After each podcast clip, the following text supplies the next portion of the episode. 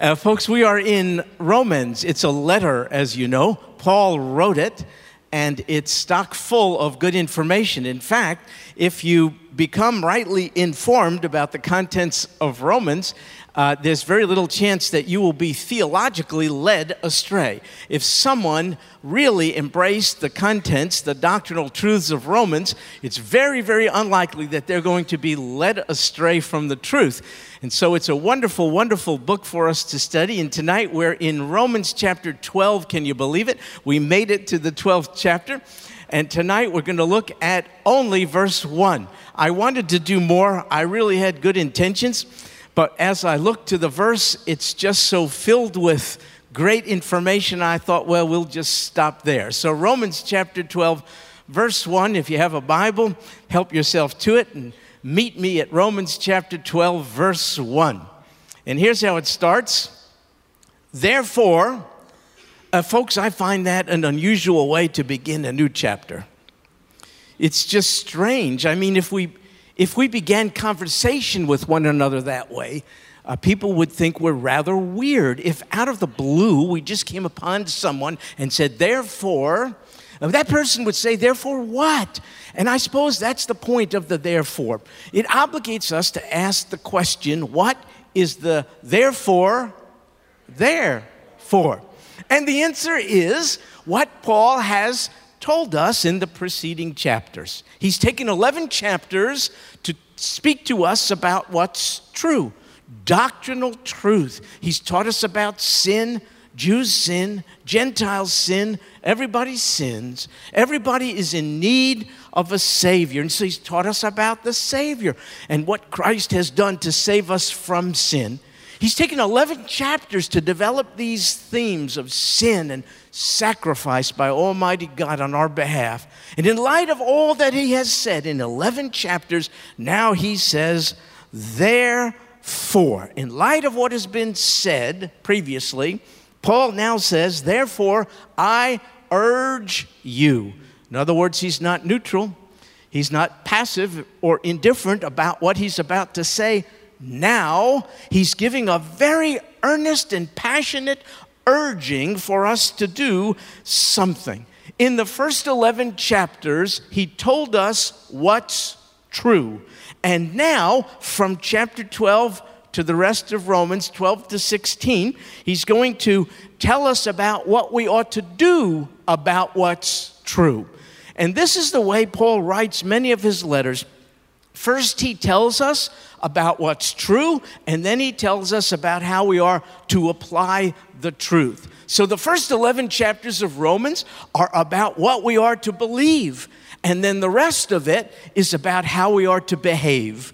What good is it to say you have certain biblical beliefs, but there's no noticeable change in your behavior with reference to those beliefs. Some might say that's what hypocrisy is. If you claim to adhere to biblical truth, but there is no transformed behavior in your life, that's probably hypocrisy. So Paul is saying, I have told you in 11 chapters what you are to believe, and now I'm going to tell you what you are to behave. If your life is not affected by what you say you believe in, you probably don't really believe in what you say you believe in.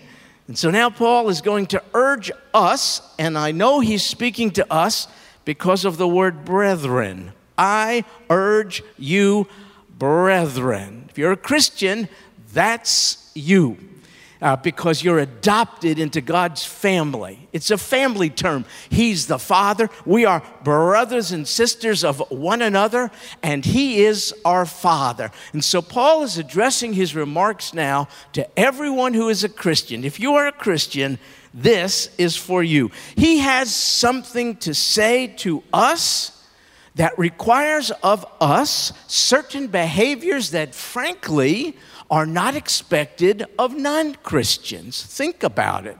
A Christian has certain responsibilities that a non Christian does not have. These responsibilities are addressed to us. I urge you, brethren.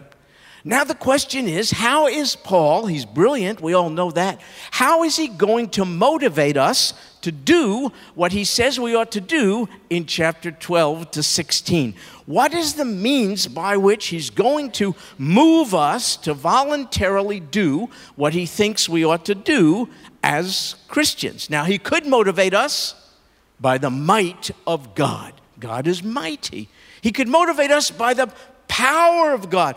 God is all powerful. He could motivate us by the presence of God. He could say, Nothing done in secret is really in secret because God is ever present. He could motivate us by the holiness of God. He could talk to us about the sinlessness of God, about a God who's not tempted to sin he could talk to us about his transcendence and he could motivate us and he could say he's the great beyond. He could motivate us by talking to us about the sovereignty of God.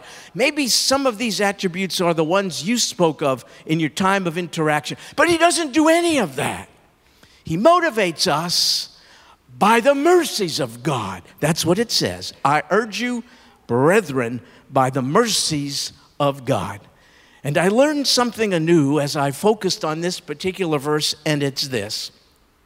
Though God is multifaceted and perfect in all of his perfections, the only valid motivation for anything we do as Christians is the mercy of God.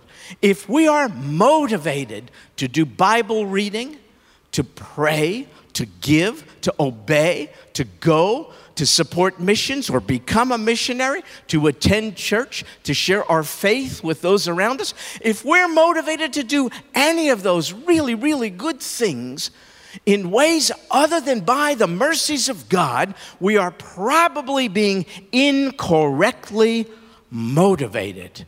It has to be the mercies of God that move us to do what we are to do as Christians. It is not, in my opinion, from God's point of view, so much that we do the right thing that concerns Him, but that we do the right thing for the right reason. What if, for instance, you're doing the right thing in order to win God's favor and approval? Now, why would you do that if by His mercies you already have His favor and approval? Don't you see? All world religions have elements in them, which consist of the doing of good things, moral and ethical things. Every world religion, but they're different than faith in Christ because every world's religion puts the doing of good things before the mercy of God. And it's by the doing of good things, religionists believe, that God then will be motivated, even coerced, to show his mercy. But the biblical perspective is entirely different. Mercy comes first, undeserved.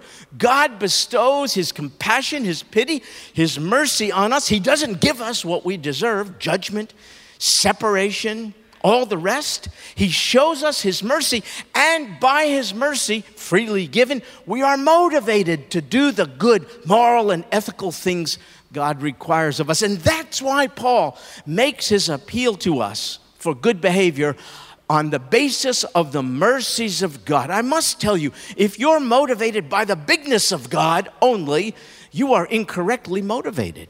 If you're motivated by the fact that God is holy, you are incorrectly motivated. If you're only motivated by the fact that one day everyone will stand before Him so as to be judged, you are incorrectly motivated. You have to be motivated to do the things you choose to do in the Christian life by this and this alone the mercies of God.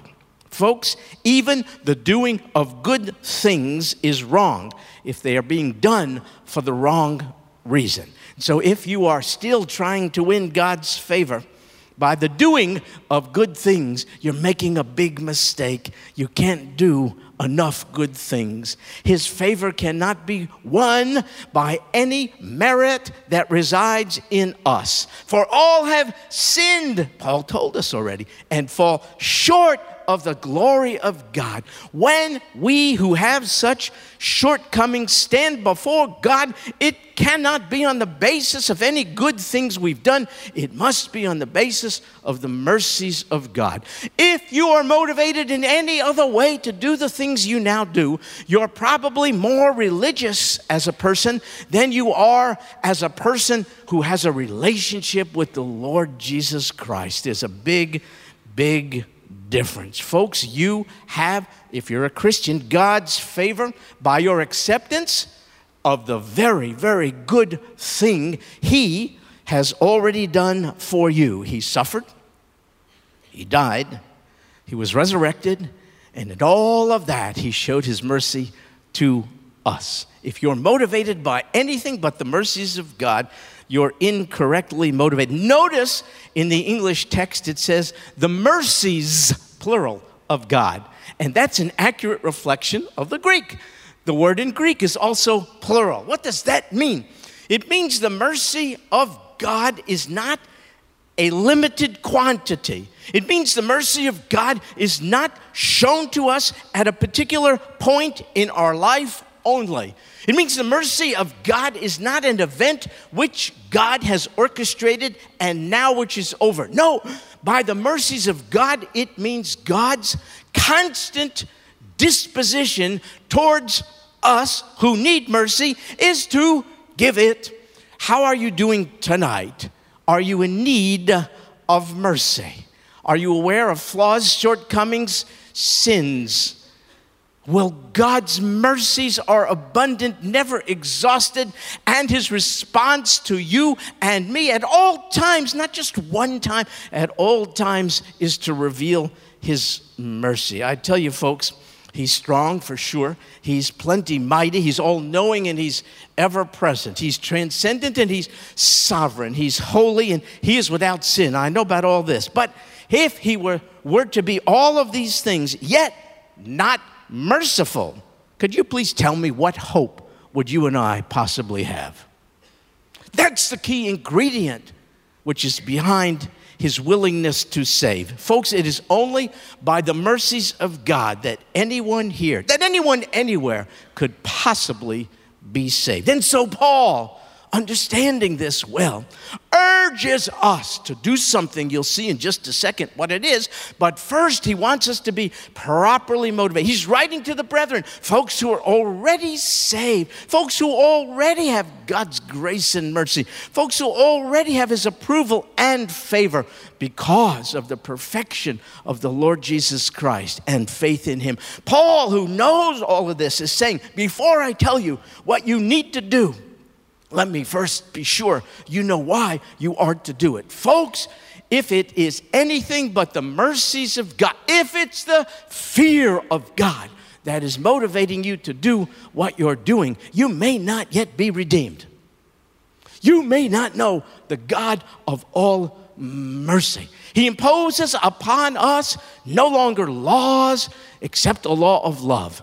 And because of his merciful and compassionate love, he's proving even to the angelic host that the strongest motivation on earth is not to fear him, but to respond by loving him to his love first shown us. So Paul makes this appeal do this by the mercies of God. And now, he's about to tell us about a very weighty and costly thing that we are to do. And if you think about it, it is really weighty. What we're uh, about to be urged to do is quite overwhelming and will cost us just about everything. Look, therefore, I urge you, brethren, by the mercies of God, here it is to present your bodies. I happen to know that you who are here are here. And I'll tell you how I know that. I can see your body. And when I see your body here, I am right to conclude that you are here. Because wherever your body is, you is this side of heaven, while you are still alive, you and your body are inseparable. There has not been a time in your life when you have left your body uh, or when your body has left you. Now, I know about these out of body experiences, which are nutso. So let me just use that very technical word. So I'm, that's just ridiculousness. You are contained in your body. This is your house and you never leave without it. You always take it with you. So when Paul says, I urge you, brethren, Christians, by the mercies of God, to present your bodies, he's not so much talking about the bones and the sinew and the muscles and the skin. He's talking about the totality of your being. Everything about you is contained in your body. You cannot function in life without your body. The, your body is your vessel, your vehicle by which you go here and go there. You have arms and legs and all the kind, eyes and thoughts and all the rest. You are contained in your body. And so, what Paul is essentially saying here, that's why I say this is so weighty. He's saying, uh, uh, therefore, in light of what's true, I urge you, brethren, uh, by the mercies of God, don't be, don't, don't, don't be mistaken about that. I urge you by the mercies of God to present the totality of your being. That's what he says.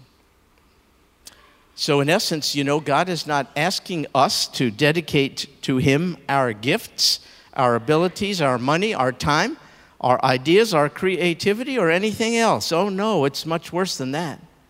God is asking us to dedicate ourselves, the totality of our being.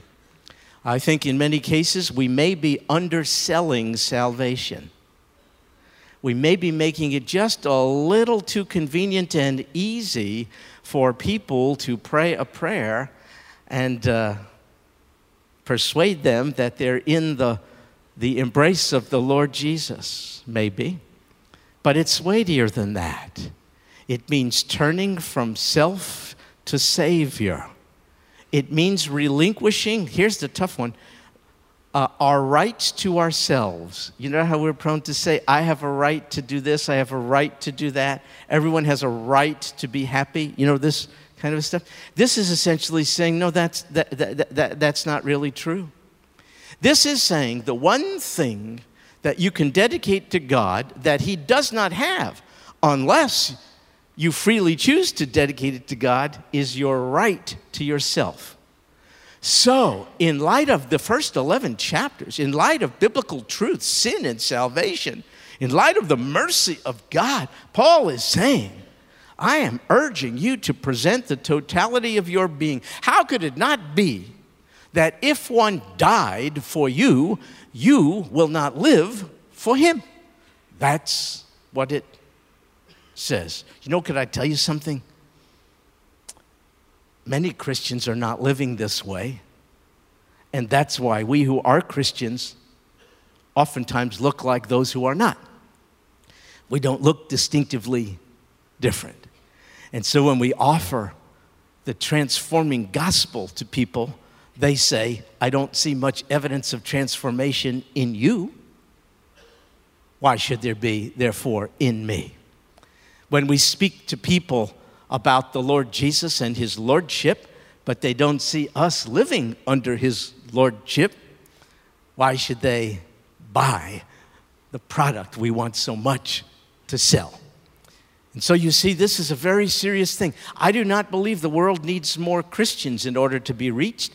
It needs more Christians who heed Paul's urging and become Romans 12, chapter 1 people.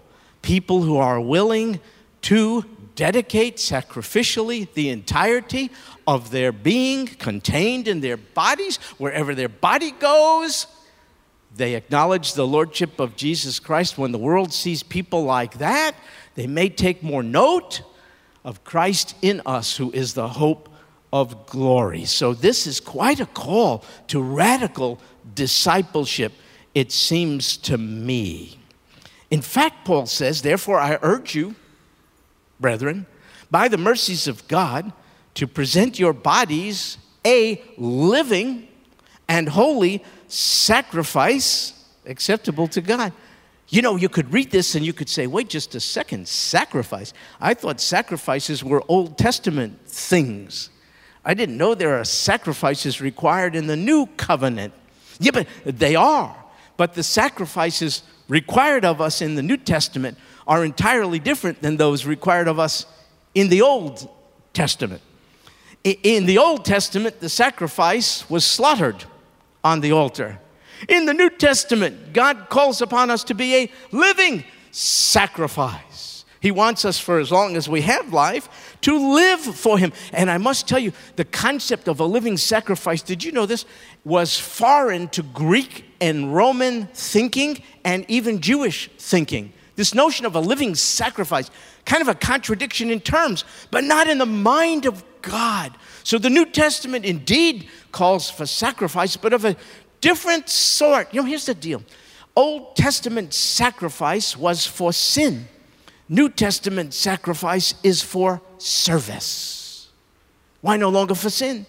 Because the Lamb of God is the once and for all sacrifice for sin. Do you remember when the Lord Jesus said, It is finished, paid in full? And he sat down at the right hand of the Father what he did is the totality of what needs to be done in order for us mercifully to be forgiven. So, New Testament sacrifice is not that which is for sin, that's covered by the blood of the Lord Jesus. It's for service and serving God wholeheartedly with every ounce of our being is indeed, isn't it, a sacrifice, a living sacrifice. It's not so easy, is it? We have our ups and downs. We really have to set our mind on this. This is our identity. We are supposed to be living holy, acceptable sacrifices to Almighty God. We really need His help for this, don't we? Someone said, the problem with living sacrifices is that they keep crawling off the altar. we don't want to do that. We want to say, Oh God, keep me in my place. You saved me to serve and to bring glory to your name. So, uh, when we offer our bodies, as Paul uh, calls for it, we are offering the totality of our being as a living and holy sacrifice to Almighty God. And then Paul says in this final phrase, he says, This is your spiritual service of worship. Now, do you have a Bible that says this is your reasonable service of worship. Well, then you, you have a good Bible. Everybody does. Uh, you, say, wait a second, how can we both be right? Is it spiritual service of worship or is it reasonable service of worship? Well, it's both. Uh, and the reason uh, why it's translated differently, yet both correctly, uh, is partly due to the actual Greek word underlying our translation and also the context. So the Greek word is the word logikos, what does that sound like? Logic. And so Paul could say, listen, folks, it's only something which is reasonable that I'm urging you to do. If this Jesus, sinless, only begotten, beloved Son of God, condescended, became enfleshed, suffered an excruciating death, did it all for you, died for you, isn't it reasonable to live totally for him. In fact, Paul would say nothing else makes sense. How could it make sense to be a part time Christian, a part time follower of the Lord Jesus? So, even I know we're saved by grace through faith, I understand that.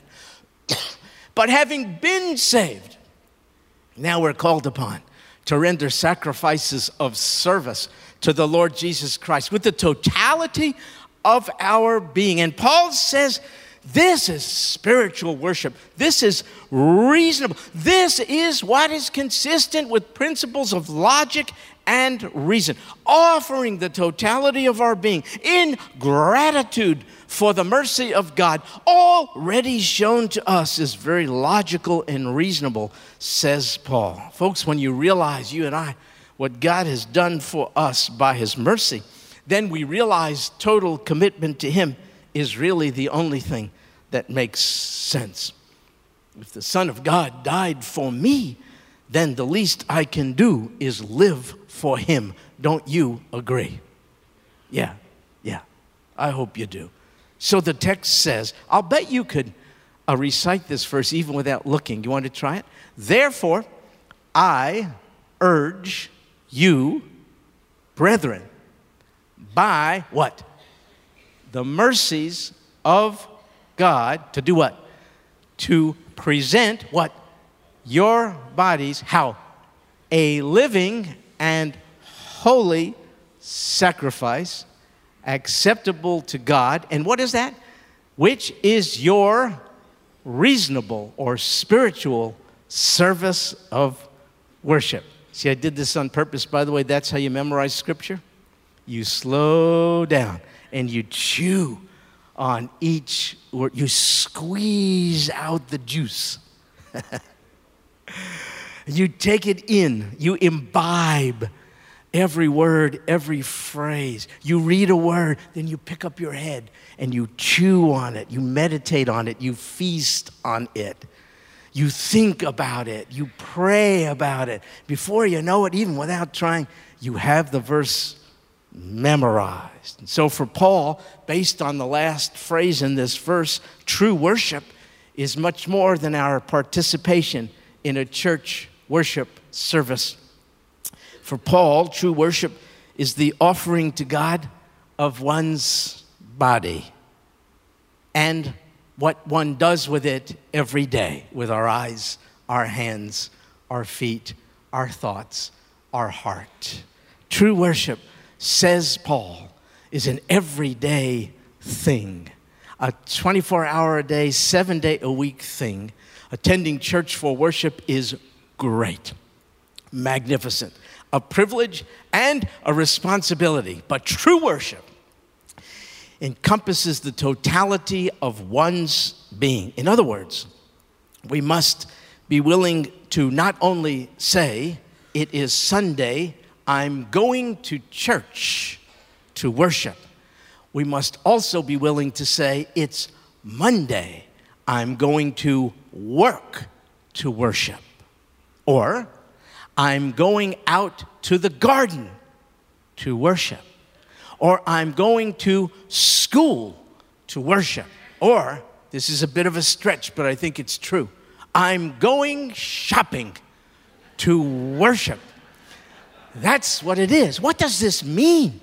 It means in all the activities of life, I'm mindful of the Lordship of Jesus Christ who suffered and died, rose again for me. And I want to live for Him, whether it's in the mall, whether it's in the garden, whether it's in the school or the factory. I don't want to compartmentalize my worship. I don't want it to be a, a Sunday thing, but not a Monday, Tuesday, Wednesday, rest of the day thing. I want the wor- worship means to attribute worth to one who is worthy of it, and that's the Lord Jesus. I want to do that which attributes worth to you in every phase and aspect of our life. Now, folks, many people will not come to church who need to, but we can reach them out there, and then eventually they'll come to church. If they see worshipers in here, they may be aroused to want that. That's wonderful. But they also must see worshipers out there. They must see us attributing worth to Almighty God. I must say, certain recreational pursuits don't do it. Attendance at certain movies don't do it. Imbibing certain beverages don't do it. Wearing certain clothes too short, too tight, too this, too that, don't do it, especially if you're a guy. Now, none of those things are necessary uh, to change in order to have the mercy of God. He's compassionate, He pities us, He withholds from us what we deserve because Jesus absorbed all the stripes due us. We already have the mercy of God. So changing your ways is not meant to win his favor. We already have it. But by the mercies of God, I want to change my ways, don't you? So that the way I live out there is consistent with the one who has shown me superabundant grace and mercy. And I think if we do those things, people will ask us to share with them the secret of our success, so to speak. What makes you tick? People will ask in so many words. And then the Bible says, always be ready to make a defense to those who ask you, but do so in a good, gracious, and intelligent way. So for Paul, worship was all encompassing. But he would say, But please, said he, says he, before you leave here tonight, before you go out to apply Romans 12 1, please make sure you're hearing again and again this phrase, as if a choir in the background is singing it to you. This I do because of the mercies of God. Let that just stick like crazy. Otherwise, you're improperly motivated. It doesn't impress God if you're so fearful of Him that you do things you don't otherwise choose to do. No, you always want to hear in the back, like a choir is singing it with resounding voices. You want to always hear when you're about, oh God, I'm about to have my devotional time today. I'm about to go witness to my next door neighbor. I'm about to go on a missions trip. I'm about to pray for missionaries. I'm about to give to a Christmas offering. I'm about, oh God, why? I'm about to do this because of the mercies of God. Oh God, I'm not doing this to win your favor. It's already been bestowed upon me by virtue of my attachment to your most favored Son. I'm already the recipient of your grace and mercy, and I would bust if I didn't have a way to express my gratitude. That's why I do what I do. Oh God, you're so big, you can snuff me out with us with just a thought. In fact, you brought all things into being in the power of your word. You can bring them out of being just as easily. But oh God, it's not that that motivates me to do what I do. It's your mercy towards me. Oh God, if you were just raw power, I might have to bow before you, but I would do it grudgingly but you're more than raw power. You are a fist, but you're in a velvet glove. And oh God, when I bow before you now, it's not a have to thing, it's a want to thing. Why would I not yield to the one who loves me most? There's nobody who has shown to me mercy, the likes of which you have shown to me. I tell you, if you're not motivated by the mercies of God, you're just a religious person. There's no difference between you and Judaism and Islam and Buddhism and Shintoism and all the rest, everyone is motivated by the fear of Almighty transcendent deity. But he says, Come to me, all who are weary and heavy laden. I won't give you a smack, I will give you, I'll give you rest. You will give rest to the one who is a wrongdoer? Yes. Why? Because I am the God of all mercy if that doesn't turn you on so as to do what Paul said we ought to do, present your bodies as a living sacrifice, I just don't know. I just don't know what, what will. Folks, worship is what we do with our lives. And worship is what we do because of God's mercy. And mercy is what we have because we have done wrong. Have you done wrong? If so, you qualify for God's mercy.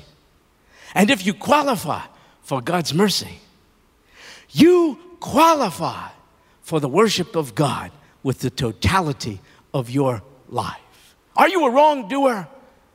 That's the prerequisite to receive God's mercy. Have you received God's mercy? That's the prerequisite for being a worshiper of Almighty God with the entirety of your life. Folks, go from this place tonight with maybe a needed new start, a fresh start. If you're a Christian, you're not disqualified unless you let the evil one persuade you you are. Oh, no, don't do that. Be motivated by the mercies, plural, of Almighty God to get back with the program, especially as this approaching season comes upon us when we acknowledge the merciful coming to earth of Almighty God who has no beginning nor end, but came as a babe to be enfleshed to identify with us, relate to us, suffer and die for us. The Christmas event is the most merciful event known to humankind. There should not be one Christian who doesn't enter into this season with joy inexpressible. Yeah, but I'm a wrongdoer. Yes. And therefore, you qualify for God's mercy. And if you qualify for God's mercy, it should motivate you to attribute worth to the most merciful God with the totality of your lives. Folks, there is a great song, a hymn, that was uh, offered to us in the early 1700s. Most of us were not there then. By a magnificent hymn writer, Isaac Watts. Have you heard of Isaac Watts? And it is called When I Survey the Wondrous Cross. Listen to the words. When I survey the wondrous cross on which the Prince of Glory died, my richest gain I count but loss, and I pour contempt on all my pride. And the last stanza says, Were the whole realm, think of this, were the whole realm of nature mine, that were a present far too small. Love so amazing, so divine, demands my soul, my life, my all. Isaac Watts got the essence of Romans chapter 12, verse 1. I would like to invite you to stand. Let's attempt to sing this together. And would you make this a song, perhaps, of rededication and recommitment of yourself as a living sacrifice set apart to the glory of God? Oh, God in heaven, thank you for all that you've done are doing, will do for us, for your mercies are never ending.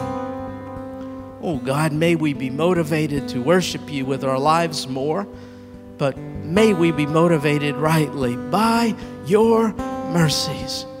Thank you, O God, for the state in which we now stand, enveloped by your love, adopted into your family, considered to be children, even though at times we go astray. Thank you, O God, for never separating from us, divorcing us, or letting us go. Oh God, these are your superabundant mercies. Oh Lord, help us to bask in the sunlight of your mercy.